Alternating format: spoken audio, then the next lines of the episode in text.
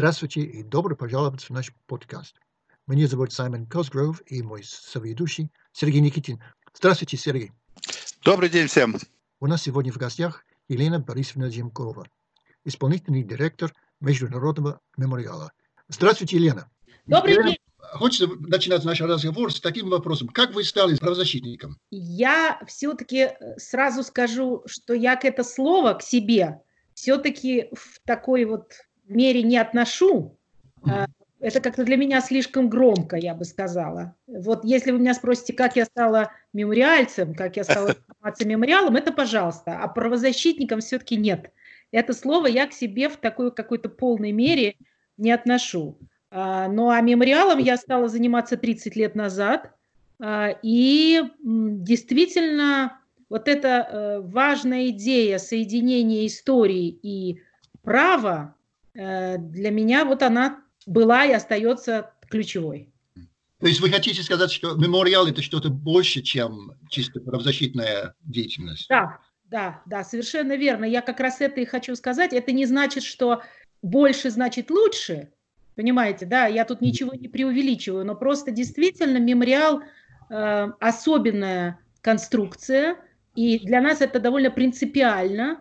Мы не совсем обычная правозащитная организация, но мы одновременно и не э, какой, какая-то историческая институция. Вот ключевая идея мемориала вот в соединении, э, в том, что мы считаем принципиально важным не просто заниматься советской историей, а заниматься историей с точки зрения прав человека. Вот когда-то Арсений очень точно сказал, что для него, когда он занимается историей, Арсений Рогинский, что для него, когда он занимается историей, декларация прав человека – это такая, такой шаблон, это такой, такая сетка, через которую он смотрит э, на, на советскую историю, и поэтому занимается не просто советской историей, а занимается историей массовых и грубых нарушений прав человека.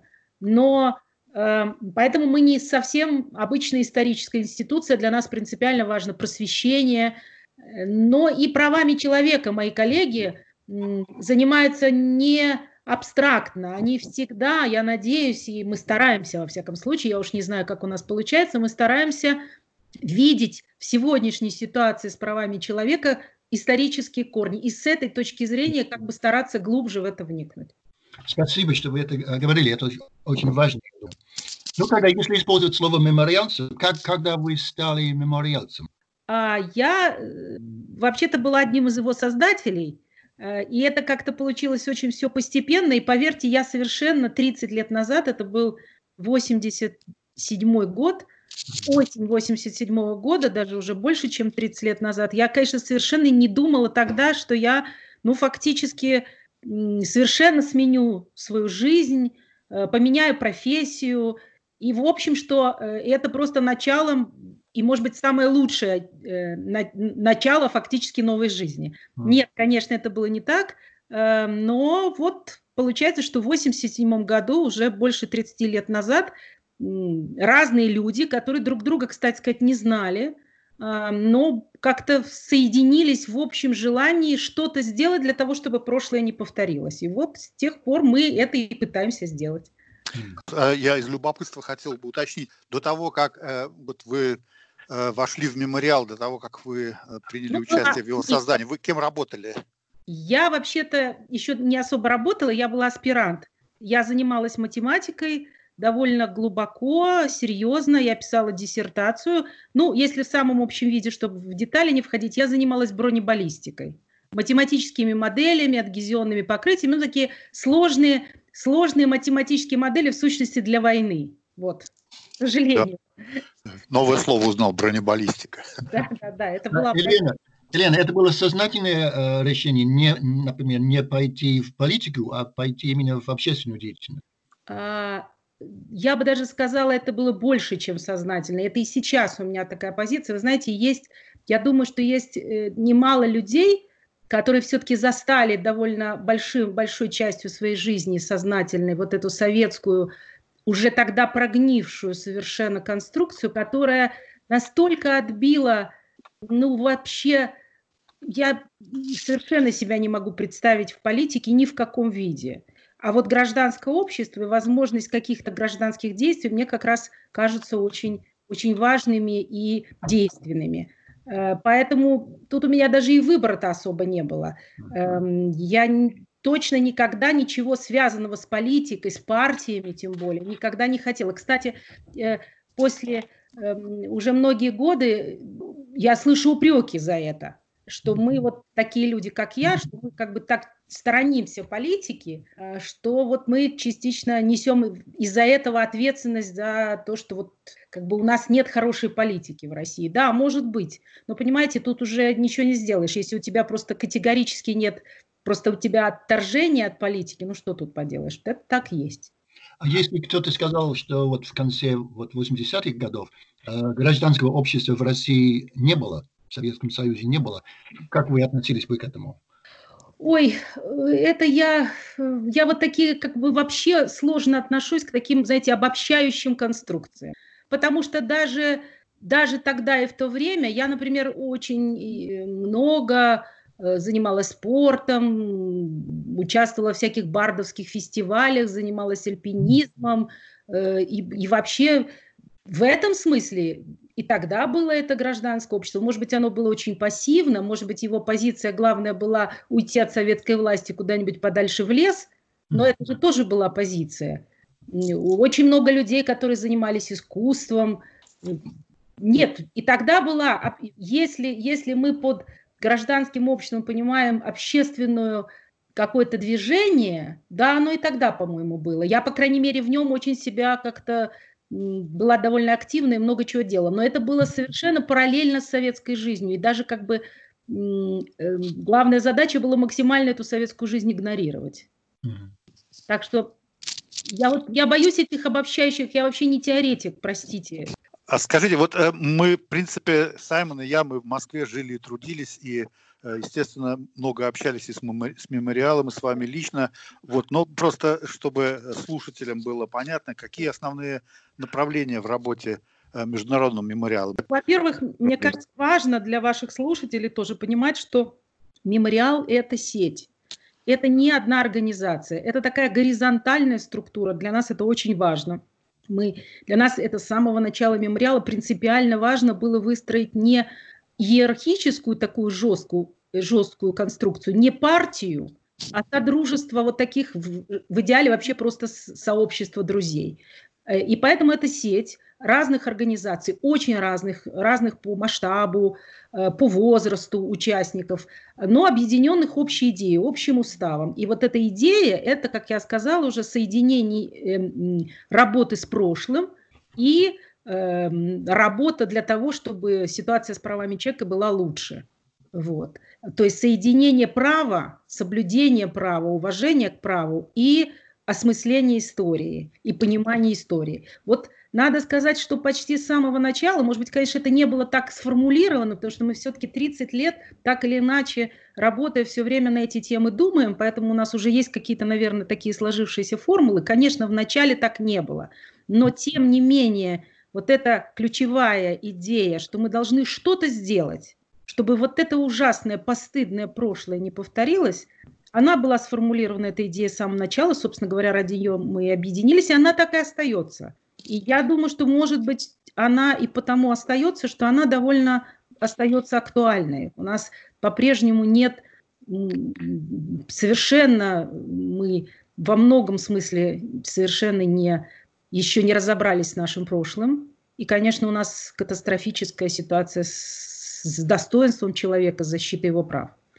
Вот. И еще одна важная идея, которая практически с самого начала – воодушевляла вот людей, создававших мемориал, и она остается, эта идея, но ее очень хорошо сформулировал Арсений Рогинский, и нам, надо сказать, вообще с ним очень повезло, потому что он был человек, который как раз думал и формулировал, э, что мы не занимаемся как бы только теорией.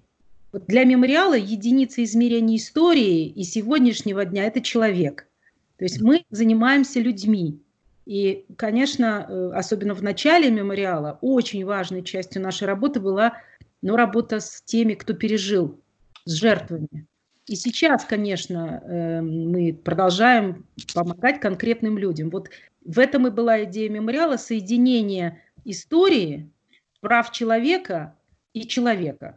Меня вот всегда вызывало восхищение – одна из многочисленных э, программ, если я правильно назову, значит, это речь идет о вашем, вашем э, мемориальском сотрудничестве со школьниками. А, я помню такой школьный конкурс «Человек в истории», как раз вот то, о чем вы сейчас говорили, «Россия 20 век». 20 да, да. да, и вы очень, э, на мой взгляд, успешно работали со школьниками, и подтверждением вашего успеха в том числе являлись такие постыдные акты, как атаки всяких придурков, которые там экскрементами закидывали и прочие издевательства. То есть явно, что это очень продуманная и хорошая работа, которая нервировала кого-то. Вот мне это очень интересно. А не можете, не можете как-то коротко рассказать вот про э, этот самый конкурс, какие его успехи, как вы вообще вот этих детей находите, с учетом того, что в нынешней ситуации школа ограждается э, всеми возможными способами от какого-либо влияния извне и какого-либо, какой-либо попытки изложить историю не так, как ее придумали в путинском кабинете. Ну да, вы правы. Действительно, ситуация э, сложная в работе с молодыми людьми.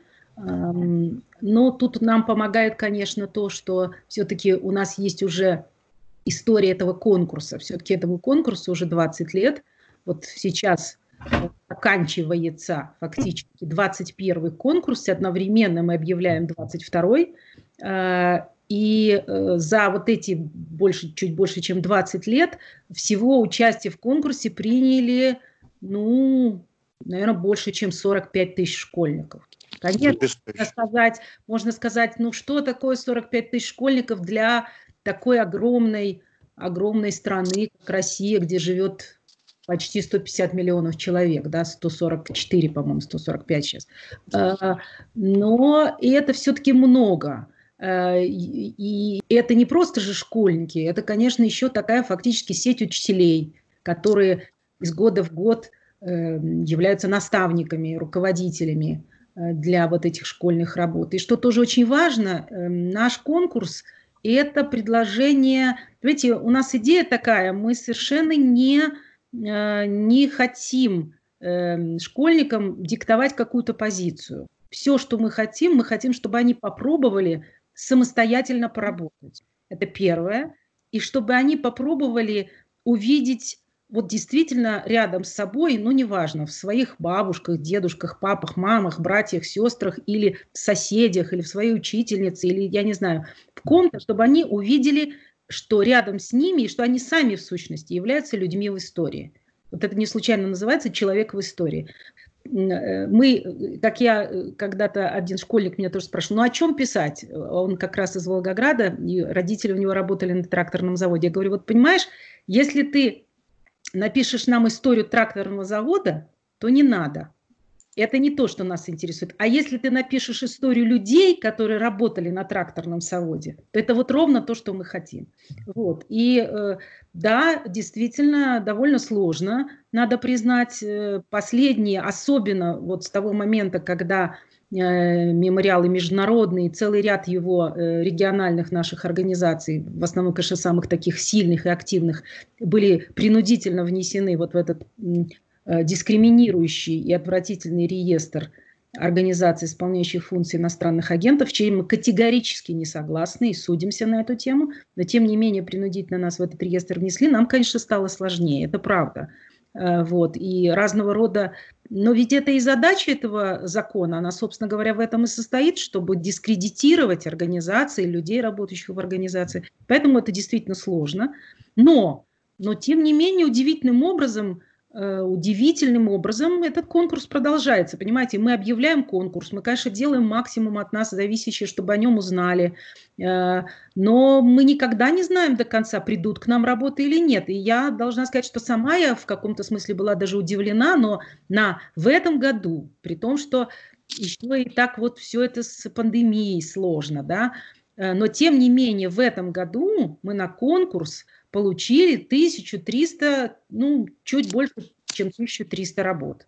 И надо сказать, что некоторые работы очень хорошие. Я просто отсылаю вас к такой виртуальной церемонии. Мы, естественно, как вы понимаете, не могли. Мы обычно в мае, в конце апреля приглашаем 40 авторов 40 лучших работ. Это уже тоже такая традиция в Москву на церемонию награждения. Ну, конечно, в этом году ничего это, это не было возможно. Но мы устроили такую виртуальную церемонию. Мы попросили этих ребят, э, которых мы выбрали, Э, оказались, что есть хорошие работы, это же тоже всегда ужасно страшно, да? Вот объявишь конкурс, будешь много работать, все, а потом ну, придут слабые работы, некого будет награждать. И это каждый раз, поверьте, это каждый раз, каждый раз я с, с таким каким-то внутренним страхом, я спрашиваю коллег, ну что, есть ли хорошие работы? Да, и снова и снова приходят хорошие работы, и настоящие исследования. И вот э, мы даже в этот раз попросили ребят – самих себя записать несколько, несколько буквально минут, вот так же практически, как вы сейчас меня записываете, на расстоянии, э, и потом сделали такой вот, ну, 40-минутный, понятно, короче не получается, потому что это больше, чем 40 э, ребят, 40 человек, 40 работ лучших. И если вы посмотрите вот эту церемонию этого года, вы увидите какие-то хорошие люди, какие-то сложившиеся, зрелые, э, раздумчивые, нормальные, знаете, хорошие граждане хорошие страны, с которыми не стыдно оказаться земляками. Лена, это будет на ваш сайт, да? Вот, э, да, да, да, это на нашем сайте. Эта церемония, она была 28 апреля, и на нашем сайте она висит. Мы, конечно, надеемся, что тем не менее, когда вот как-то карантин станет мягче и появятся возможности переездов, что мы все равно осенью пригласим лучших ребят в Москву, потому что это всегда не просто там торжественная, очень приятная церемония, очень праздничная церемония награждения, но вы знаете, это еще всегда такая э, довольно важная содержательная работа, потому что мы устраиваем дискуссии, мы устраиваем экскурсии для ребят, понимаете, они должны, они должны почувствовать праздник – и праздник должны они почувствовать не только в церемонии награждения, но такой вот интеллектуальный праздник. Они должны от нас получить интеллектуальный подарок. И в этом смысле мы очень много сил вкладываем в эту церемонию, но и отдача замечательная, потому что вот сейчас мы только что, буквально вот сегодня был последний день, мы реализовали маленький такой, буквально возникший просто на коленке, маленький проект, эм, такую идею мы, начиная с 24 апреля по сегодняшний день, каждый вечер в прямом эфире, у нас такой был маленький получасовой прямой эфир на нашем канале э, мемориальском в YouTube, мы э, выбирали из работ о войне, а вы понимаете, да, что за эти годы, если у нас больше, чем 40 тысяч работ, то за эти годы, конечно, много работ пришло и о войне, очень интересных. Э, мы выбирали небольшие кусочки и просто любому школьнику, ну, который, конечно, записался заранее, предлагали читать эти работы. Одновременно находили авторов, некоторые из них там уже авторы работ, которые были уже 20 лет назад, там, не знаю, тоже такие взрослые довольно э, мужчины и женщины, э, которым за 30, и э, вот как бы соединяли, да, и, и Интересно. старались поговорить, да. Это казалось, я сама с большим интересом каждый вечер слушала это и смотрела, это казалось очень интересно, и вот что, почему я про это вспомнила, это интересно еще было мне, потому что очень многие из вот этих уже взрослых людей, у которых есть уже какой-то собственный опыт и собственная жизнь за плечами, они вспоминали, как, как много им дала вот этот приезд в Москву и эта церемония награждения. Так. Потрясающе, потрясающе. Да-да-да, я сама, я сама, это действительно, вы совершенно правы, это один из наших таких ключевых и вдохновляющих проектов. Это третий, сколько, им сколько лет? Ну, мы, мы как бы э, участвовать в конкурсе могут начиная с 14 лет mm. и до вот как бы пока школьники, до 18 в сущности.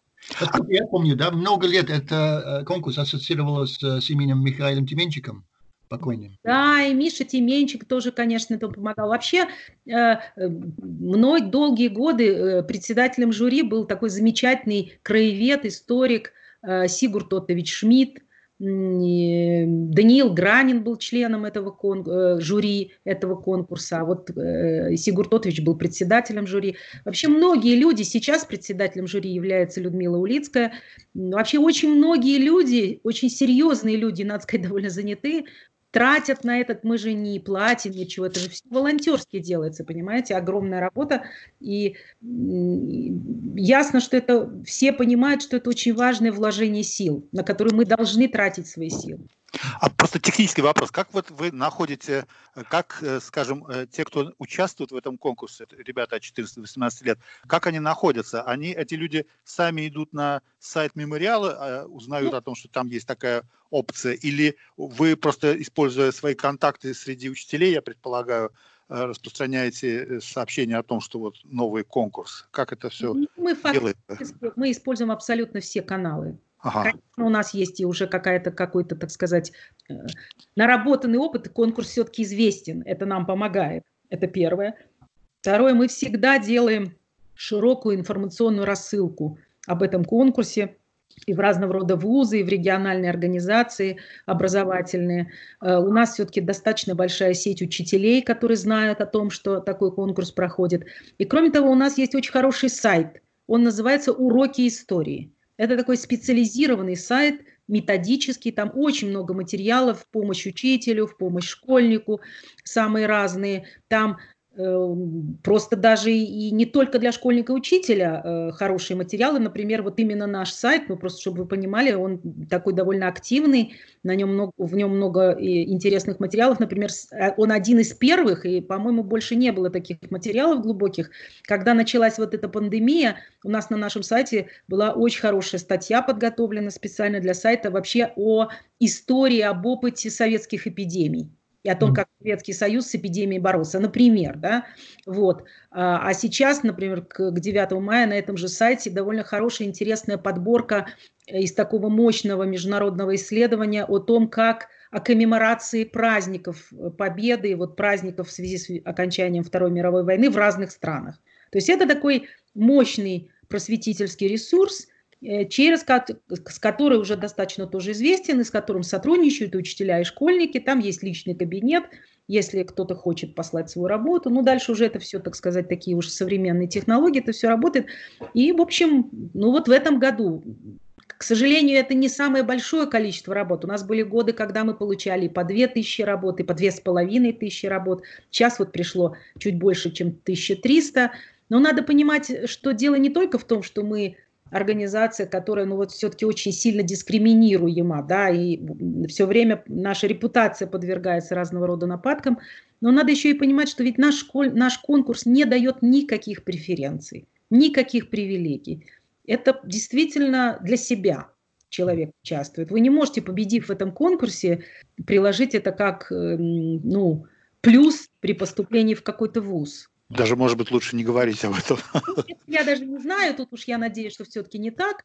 Да. Вот, но, но тем не менее, вот действительно, а я должна сказать, что я очень хорошо понимаю, что современные школьники, они гораздо, они перегружены еще больше, чем, чем мы и чем раньше.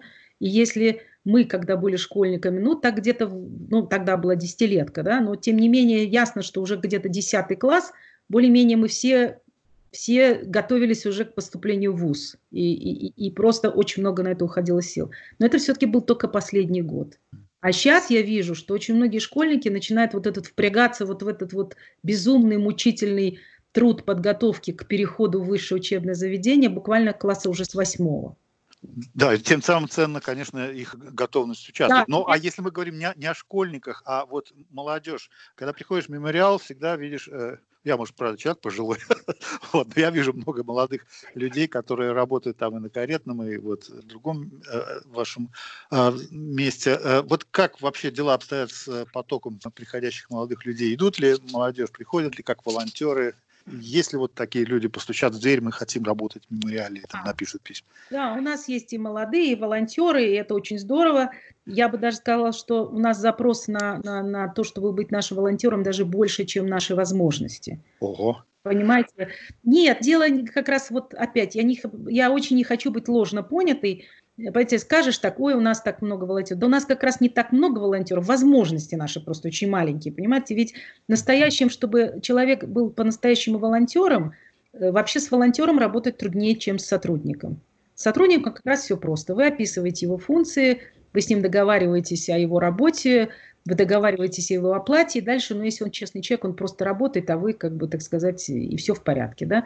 А волонтер приходит к вам бесплатно. Значит, он не просто так приходит, он хочет получить взамен что-то, внимание, новые знания, э, какую-то атмосферу. И это, вот эти материальные вещи, для того, чтобы человек действительно почувствовал, что он действительно участвует в чем-то хорошем и делает что-то важное, это вообще гораздо труднее. Поэтому не так много у нас волонтеров, как наши собственные возможности так, не так велики. Это первое. А второе, я тоже хочу подчеркнуть, что для нас, ну для меня лично во всяком случае, но не только для меня, в мемориале вообще-то очень важны не только молодые волонтеры. Я вам честно скажу, я волонтеров не молодых ценю больше. Потому что вот, например, с историей, если говорить о, об истории, о вот работе с прошлым, а, это вообще не так много людей молодых, которые готовы этим заниматься. Я очень часто вижу, что люди к нам приходящие и слышу это, говорят, да, а я об этом не спрашивал, когда мне было 30 или даже 40. А вот когда мне стало 60, я понял, что это надо обязательно спрашивать, только некого. Понимаете? Вот когда мы говорим о прошлом, о свидетельствах людей, о каких-то травмах советских, которые люди пережили, и так никому не рассказали. Поэтому для меня люди постарше, которые, несмотря на уже, может быть, там усталости, какие-то болезни, тоже готовы быть волонтерами. Я хочу подчеркнуть, что у нас такие тоже есть. Вот а для меня они ну, не знаю, мне кажется, что им волонтерами быть труднее, чем молодым, и поэтому я их ценю. Хотя молодых тоже очень ценю. Я не хочу, опять же, быть как бы неправильно понятой, что я кого-то... Ну, просто я понимаю, что людям постарше быть волонтером сложнее на самом деле.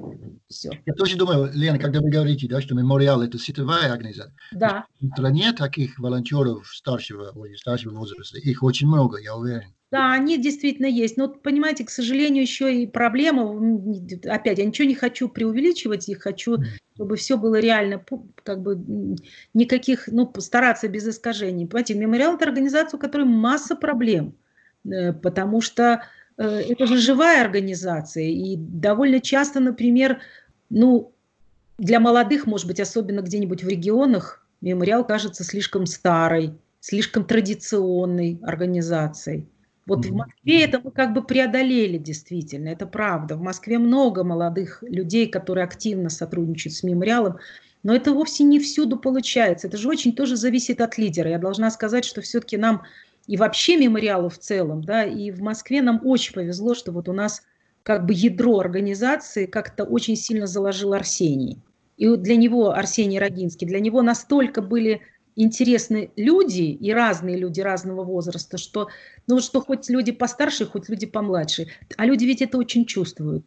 Люди очень чувствуют интерес к себе, настоящий интерес. И поэтому как-то вот э, в Москве у нас сложилась эта традиция какого-то, ну, не то чтобы преодоления, но все-таки какого-то прохождения через этот возрастной барьер. Он же сложный всегда сложные. Это, так сказать, не придуманное же, что люди тянутся к людям своего возраста примерно, а с теми, кто постарше сильно, да, или наоборот помладше, им трудно, как-то не очень понятно, о чем говорить.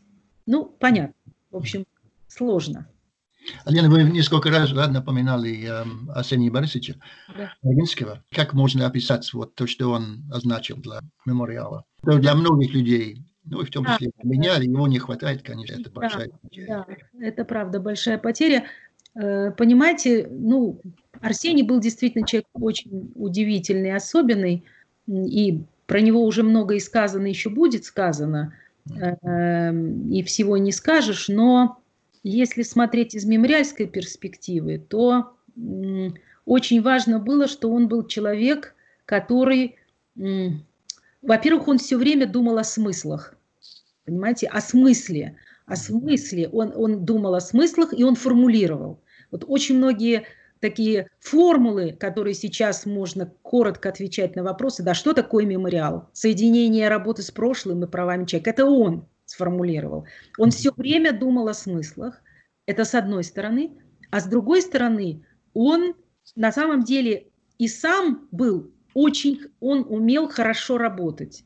И э, как принцип мемориала тоже это сформулировал, что мы та организация, которая должна не бояться и понимать, что наша что мемориал – это много черной работы. Вот, знаете, была такая история, я ее очень хорошо помню, еще в самом начале мемориала мы вот как бы э, в какую-то минуту из такого, в общем, аморфно сформулированного желания, чтобы прошлое не повторилось, как-то стали понимать, что нам нужно создавать организацию, и совершенно не было понятно, как это создавать, да. Единственное, что мы понимали, что мы не хотим, точно не хотим никакого советского повторения, никакой партии. Вот, вот понимаете, вся, вся, вся наше, все наше движение очень сильно было выстроено анти, да чего мы не хотим. Мы не знали, как точно сделать, но мы понимали, как мы не хотим. И вот у нас был наш первый такой учредительный съезд. Я очень хорошо запомнила выступление Арсения. Э, люди о очень о многом говорили. И, и э, вот о рамках исторических, э, и о том, чем мы должны заниматься, и о правах человека, и об истории. А Арсений, ну, он тоже выступал и не один раз, но одно из его выступлений, оно было даже немножко странное – он выступал и говорил, а мы должны с вами, если мы хотим понять наше прошлое, мы должны писать карточки.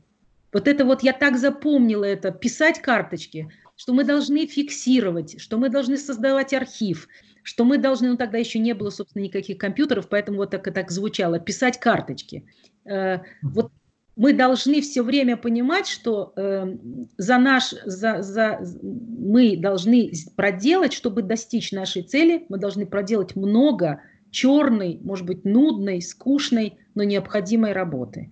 И мы должны делать это очень не важно, что мы не академический институт, но работа наша была, да, должна быть очень академическая, она должна быть очень такая качественная. Вот, знаете, это не такое частое соединение человека, который, с одной стороны, довольно философски и глубоко думает о смыслах, и при этом любит такую вот, ну, можно сказать, э, низовую, такую вот э, черновую просто работу.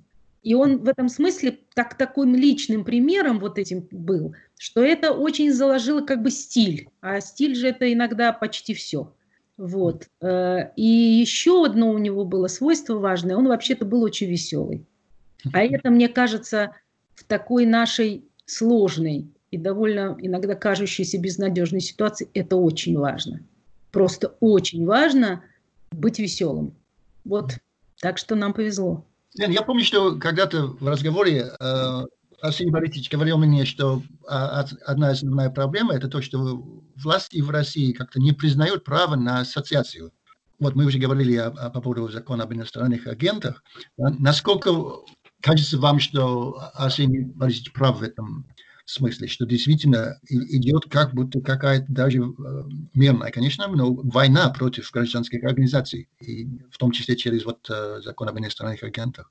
А, ну, я бы сказала, что это все-таки такая вот э, давление на, на организации, кстати, не только правозащитные, это все-таки в первую очередь вообще идея нашей власти выстроить, выстроить иерархию, Э, выстроить прогнозируемую такую конструкцию, управляемую. То есть им очень важна управляемость. И в этом смысле все гражданское общество, настоящее, да, а не только там правозащитная его часть, она как бы ведь в том и смысл гражданского общества, что оно само по себе, оно неуправляемо, понимаете, нельзя создать министерство гражданского общества, такого не бывает. И, и нельзя назначить какого-то человека министром и сказать, вот как он будет говорить, так все остальные.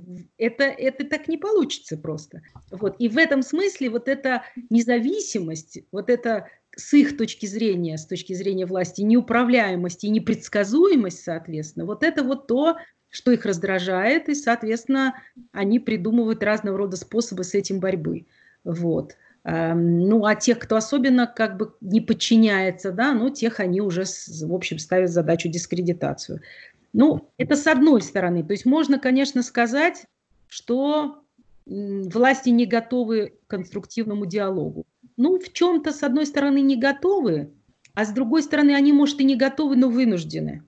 Понимаете, им никуда не деться. Это же очень естественная, нормальная часть общества. Понимаете, к счастью, мы все-таки не Северная Корея. Вот.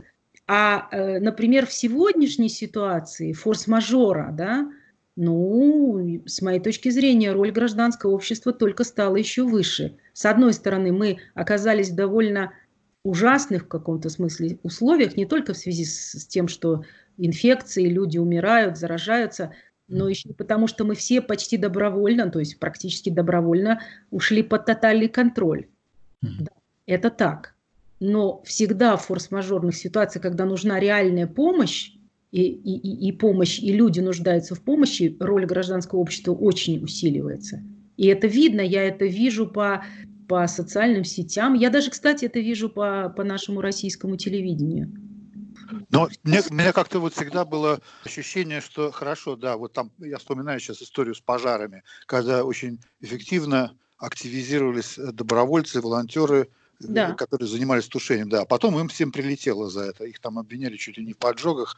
И вот всегда, э, у меня, по крайней мере, может, я человек пессимист по натуре, но всегда создавалось такое ощущение, что ты, вот люди делают хорошее, доброе дело, а без оглядки, э, просто потому что вот по велению сердца, если говорить да. высокими словами, да, а потом власть как бы злобится на тот факт, что как это не организовано, не под знаменами какой-нибудь их партии, вот, а люди сами себя организовали, и вот мы им сейчас э, найдем какой-нибудь там, ну, вот, как, как пример, сам последний, это не, не по теме, но вот, скажем, это полицейский омбудсман, которого значит, теперь обвиняют в том, чего сами не знают э, ему придумать. Ну, понимаете, вот это а, классический разговор пессимиста с оптимистом. Пессимист, а я оптимист, поэтому я на это смотрю так, ну да, но мы же сами это организовали, мы же не, не в надежде, что власть нам скажет, ой, какие вы молодцы, вот вам орден. Нет, ну понятно. То есть вы считаете, что э, такая вот инициатива, она все равно э, Конечно, абсолютно. Независимо от того, что потом... Ну, конечно, ну я, во-первых, надо сказать, все-таки в основном, ну, может быть, не сильно повезло. Тут надо признать, что действительно как-то в мемориале очень качественные люди, как-то и, и, и вокруг мемориала качественные люди, ну, бывают и некачественные, но в основном все-таки качественные очень, да, и поэтому, конечно, я все время как бы жизнью получаю подтверждение своей внутренней убежденности, что вообще-то люди хорошие. Это так. Если люди хорошие, то они всегда, ну, как-то, понимаете, чего-то придумывают хорошее. Но если вокруг них хорошая жизнь, ну, тогда они, я не знаю, придумывают необыкновенную музыку или чудесные картины рисуют. А если жизнь вокруг не очень хорошая, ну, так они еще и придумывают что-то, чтобы эту жизнь улучшать. Ну, я не знаю. Кто-то когда-то, гениальный человек, насколько я помню, англичанин, придумал, не знаю, там, запорное устройство для туалета. И мы все с вами живем в, нормальной, в нормальных как бы санитарных условиях. Но это же просто, просто я не знаю, спасибо ему огромное за то, что он такой умный человек. Я не знаю. Или сидят какие-то люди, я не знаю, меня поражают, которые целыми институтами вот сейчас придумывают вакцину. Ну, ну вот люди, люди хорошие, ну да, а, а делают они это же не для того, чтобы действительно им потом медаль дали. Вот. Хотя, если дадут медали, всегда приятно. Если говорить, наверное, о диалоге да, между властями и гражданским обществом, я думаю, что, например, Арсений Борисович, он тоже был таким уникальным человеком, что он очень умел это делать. Это правда, но это, надо сказать, ведь просто такая особенность уникальная. Он mm. действительно был, ну, во-первых, нужно сказать, что он был человеком все-таки с особенным опытом и с особенной биографией. Вот. И это, конечно, этот опыт этой биографии, то, что он 4 года в лагере отсидел, и то, что он, э, ведь, понимаете, дело еще и все время надо помнить, что ведь он создал в советских условиях, в сущности, в ситуации подполья, он создал настоящий академический, серьезный исторический альманах, угу. создал большую команду, смог в советское время создать архив вокруг этой команды, и наладить фактически, ну, сейчас бы, наверное, это сказали, ну, работу некоторой научной школы. Причем, понимаете, ну, вообще-то в условиях подполья. Понимаете, не разово, а всерьез. И это, конечно, особенное свойство. И свойство человека, который умеет объединять вокруг себя людей, умеет находить у каждого человека его сильную сторону и продвигать именно эту сторону. И это, конечно, такое ну, умение, правда, э, все-таки ну, максимально находить возможность диалога. Вот не компромисса, понимаете, он как раз человек-то был довольно в смысле компромисса жесткий, он не сильно подвигался э, в каких-то вопросах и очень, так сказать, внутри был твердокаменный. Но диалог вот это такое особенное у него было действительно большое, большой, большой, большой его талант. Такой синтез тоже. Знаете, часто же бывало, что вот мы сидим на каком-нибудь правлении или на каком-то обсуждении какого-то вопроса, а он всех слушает, и особенно даже и не в реплики никакие не подает, что-то там себе пишет, а потом берет последним слово и так все это суммирует, и кажется, вот чуть-чуть про это и тот говорил, чуть-чуть про это вроде и тот говорил, и там была какая-то мысль, но он как-то это все, знаете, как, ну, почему Микеланджело берет глыбу мрамора, и из нее получается плита гениальная. И вроде как бы просто кусочки камня отколол. А вот, а другой человек так не может. Вот это что-то похожее было на вот такое. Вот берет глыбу мрамора, вот берет мысли разных людей, слушает, соединяет, потом тут отколол, тут соединил, и вдруг получается абсолютно понятно, куда двигаться, что делать, как сформулировано. Но это талант. Да, очень хороший метафор. Да, да, да, да, да. да. Я, я, знаете, я, надо сказать, иногда это, на это просто смотрела, наблюдала просто как чудо. Знаете, вот как фокусник из шляпы вынимает зайца. Совершенно непонятно, как он, как он туда попал. Это было искусство. Это, конечно, нам очень не хватает. Очень. Ну, что делать? Такие люди очень редко рождаются, и это, с другой стороны, э, он ведь и сам тоже, как, кстати, как и я, конечно, абсолютно признавал, и я тоже признаю, что нам просто очень повезло.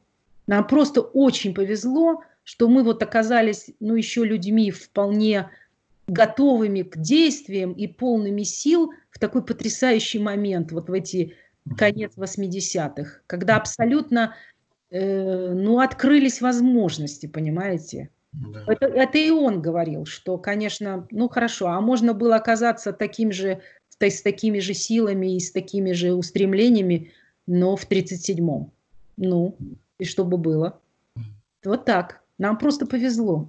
К сожалению, я мало ну, общался с Арсением Борисовичем. А. Мы один раз только с ним говорили, потому что я раскопал его книгу, не знаю, не помню, наверное, это его редактура, да, воспоминания толстовцев. Э, да, вот. да. И меня поразило, что у человека настолько широкий диапазон интересов, а я как раз толстовцев интересовался на том этапе. Это был изумительный такой сборник, э, который я разыскал. Вот где-то на каком-то мероприятии я увидел его, подошел, мы долго вот болтали а, значит, об этих его находках, и я был в полном восторге. То есть, смотрите, человек талантлив во всех абсолютно а направлениях. А он ведь не просто ими занимался, толстовцами. Он, он, их, он ведь их всех по лагерям нашел.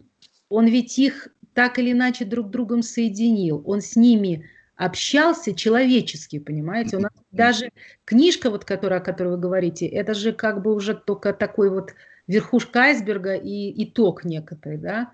Он даже и меня с некоторыми из них еще успел познакомить, ну, совсем последними. Это вообще, конечно, тоже такой удивительный человеческий талант – соединение разных людей друг с другом, да, да, да. История толстовцев, конечно, поразительная и как-то отдельного разговора заслуживает. Да, да.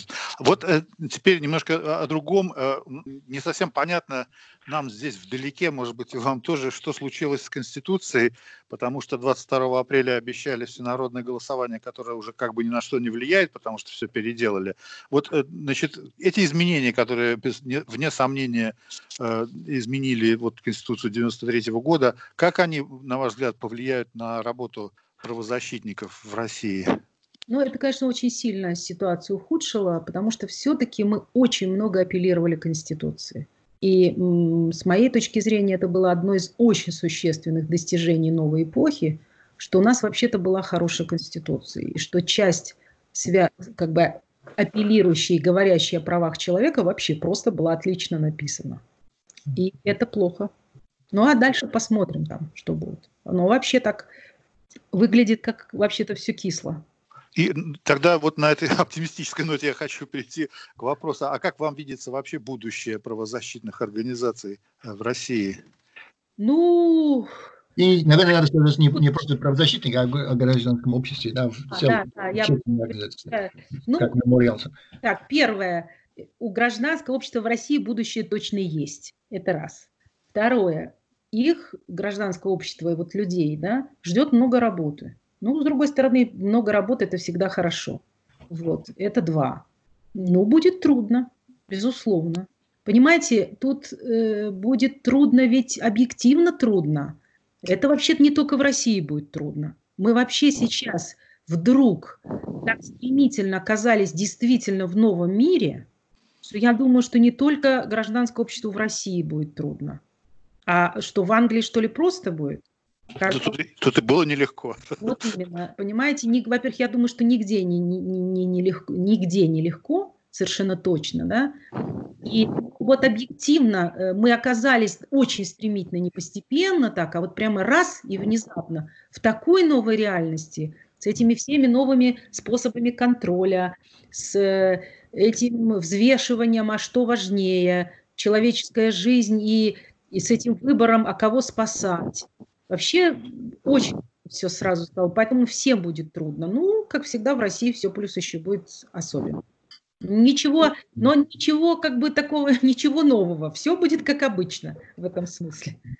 Это очень интересно, да, как быстро мир меняется, и я, да. я должен как-то признать свою наивность в том числе. Но я как западный человек, я помню, когда я был ну, в самом начале 90-х э, в России как будто надолго, у меня все-таки, я должен признаться, было какое-то э, чувство, что я как-то знал то, что кое-что, который, э, скажем, российским гражданам не, не было известно, как будто я думал, что у меня какой-то из какого-то демократического государства, да, и так далее, и что демократии в России не хватает.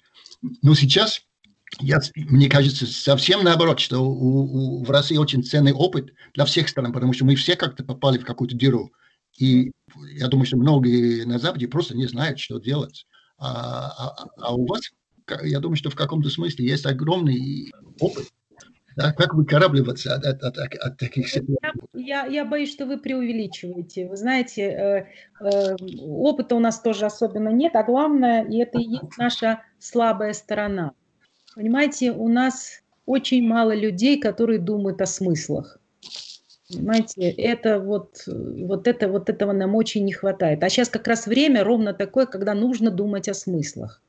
У нас очень мало думают о смыслах, ну, и... Елена, все-таки мы, конечно, не особенно будем говорить о политике, но это тоже понятно, что сейчас на, э, у власти, да, на Западе есть люди, которые не думают о смыслах особенно.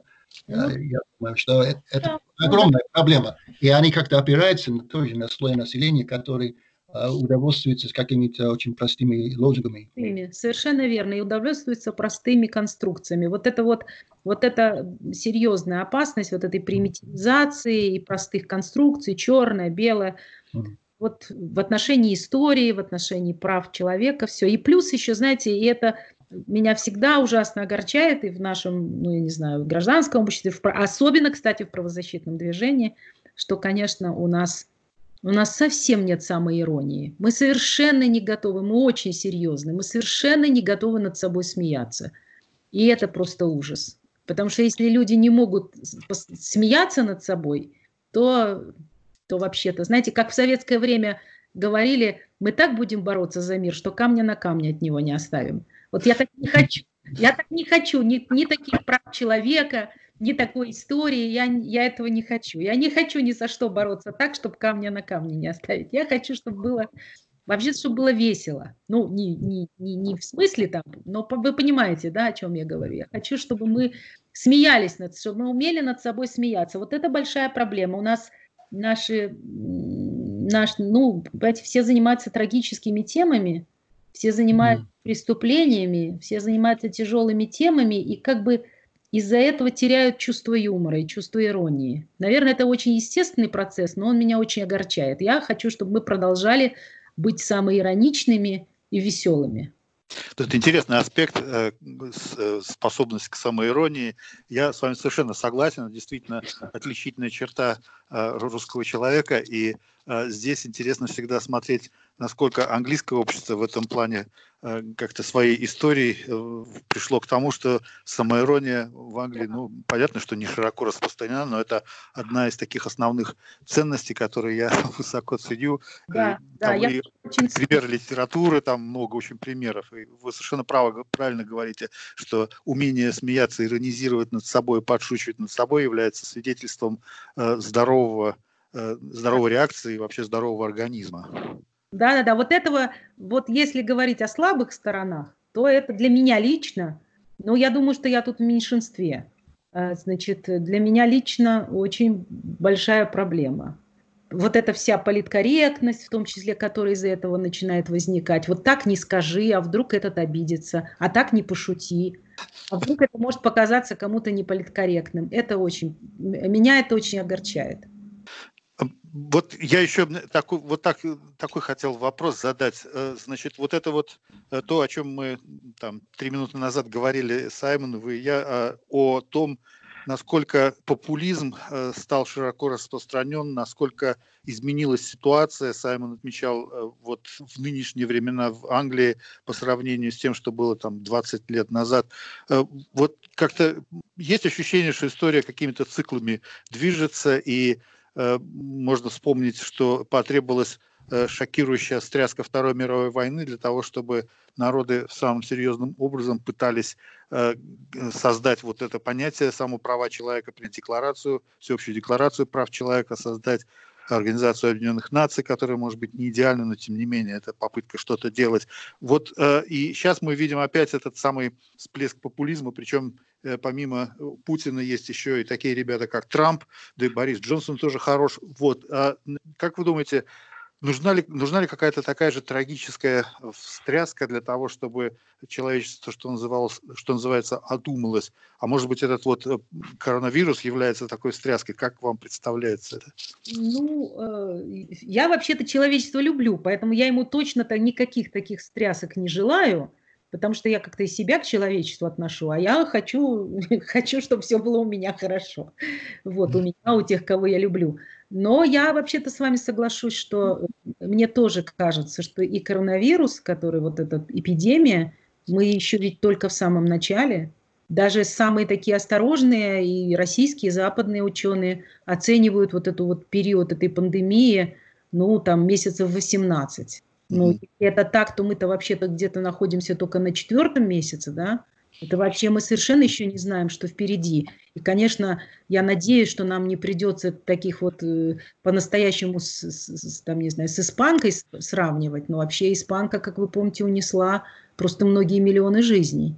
Да. Если вспомнить про то, что, например, вот, например, сейчас я, конечно, себе гораздо лучше представляю вообще вот это вот, это никогда ведь до конца не было понятно, но как же это так вот в средние века такая блестящая цивилизация, такие замечательные достижения и вдруг такое какое-то опускание на дно.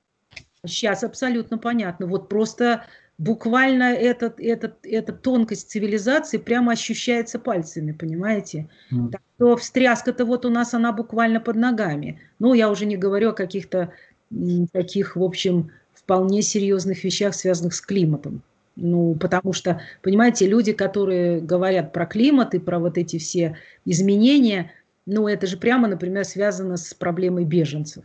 А куда деваться людям, если у них, там, не знаю, просто океан поднимается, и место, где они живут, затапливает водой. Ну, они соберут вещи и пойдут, и никакая Европа их не остановит. Понимаете, и это так вот, и они придут, и, и с ними придут болезни, и, и, и там, не знаю, и не только они придут, понимаете, это же не случайно, что там ареал обитания клещей энцефалитных очень сильно, сильно сдвинулся на север. И животные, даже дикие животные, которые там, не знаю, в лесах живут, вообще-то не готовы к приходу этих клещей. И просто от, от, от, от этих же паразитов всяких и, и умирает. Это все так меняется стремительно, да, и мы на самом деле здесь сидим в этом коронавирусе и прячемся, и делаем то, что можем. Но погода и природа тоже не стоит на месте. Мы можем через 18 месяцев выйти, а, а все будет уже совсем-совсем по-другому. Так что, но я не к тому, что я тут сейчас раз быстро описать какие-то апокалиптические картины и катастрофы. Нет, я просто к тому, что действительно мы и так имеем эти встряски. Но я очень надеюсь, понимаете, мы все-таки не в средние века, и у нас есть какой-то багаж интеллектуальный и цивилизационный, на который мы, как бы, я надеюсь, как на ступеньку становимся, и в этом смысле не идем по циклу замкнутым. Да, может быть, мы идем по некой такой как бы спирали, не прямо наверх и как это в прогресс, а как бы медленно и как-то так, может быть, иногда даже снижаясь, но все-таки как-то мы, по-моему, я надеюсь, на это поднимаемся в гору. Я, я... Взгляд оптимиста. Да. Хорошо, он нужен. Я думаю, что вот, к сожалению, вот приближаемся к концу нашего разговора, но я из-за того, что мы только что говорили, я думаю, что это понятно, что общественное мнение это очень важно в каждом обществе. Да. И в заключение, может быть, какое общественное мнение сейчас о, о мемориале? Как люди относятся к, к вашей организации? Это, это понятно, что, например, такие вещи, как закон об иностранных агентах, да, это стремление оценить да, имя организации. Но общественной поддержки это очень важно. А, я думаю, что люди относятся очень по-разному. Те, кто реально имеет возможность и хотят вникнуть в нашу работу, те начинают относиться хорошо. Потому что у нас действительно, у нас есть реальная работа, и у нас есть что предъявить. Когда нас на том свете спросят, что вы делали, нам будет что ответить. В это я верю. Вот. Но э, все-таки против нас э, довольно большая и мощная пропагандистская машина. И не так много людей э, могут действительно реально познакомиться реально и, и с нашей работой. Для этого надо все-таки захотеть. Надо захотеть не слушать пропагандистов там и глупости всякие, а пойти там, не знаю, на наш сайт и действительно почитать наши тексты, и действительно познакомиться с нашей позицией. Я, к большому сожалению, не думаю, что уж очень много людей так так вообще это, это же общее, это как раз и есть тот самый популизм. В чем смысл популизма? Смысл в том, что люди не думают сами, принимают и не раздумывая присваивают себе чужие, не, не критически присваивают чужие мысли, чужие позиции. Это же не только в России, это и там и в Англии, и в Америке. Э, и таких людей очень много, и даже, может быть, ну, большинство. Их точно, их точно не критически таких способных, не обязательно думающих, как я, но просто, просто способных думать. Вот. Таких, конечно, не так много. И все-таки я исхожу из того, что те, кто ну, готовы смотреть и, и, и знакомиться с нашей работой, те, вообще говоря, к нам относятся, ну, может быть, они не принимают нашу позицию, но я надеюсь, все-таки они, по крайней мере, видят, что мы работаем и стараемся быть честными. Но таких, конечно, не большинство. Ну да. Ну. ну а никто ведь и не обещал, что будет легко. Это точно. Так что все нормально. Да. Ну, Елена, хотел бы вас поблагодарить за вот, участие в нашем подкасте. Было очень приятно с вами говорить. Спасибо. И даже не чувствовал, что вы э, в Москве, а мы, мы в Англии. Чувствовал, да? что вы в одной комнате. Да. Чудесные, вот они, чудесные технологии. Да, да, да, да. И я бы сказала, что мы все сейчас немножко жертвы принудительной цифровизации. Но видите, как здорово. Мы все освоили всякие скайпы, зумы.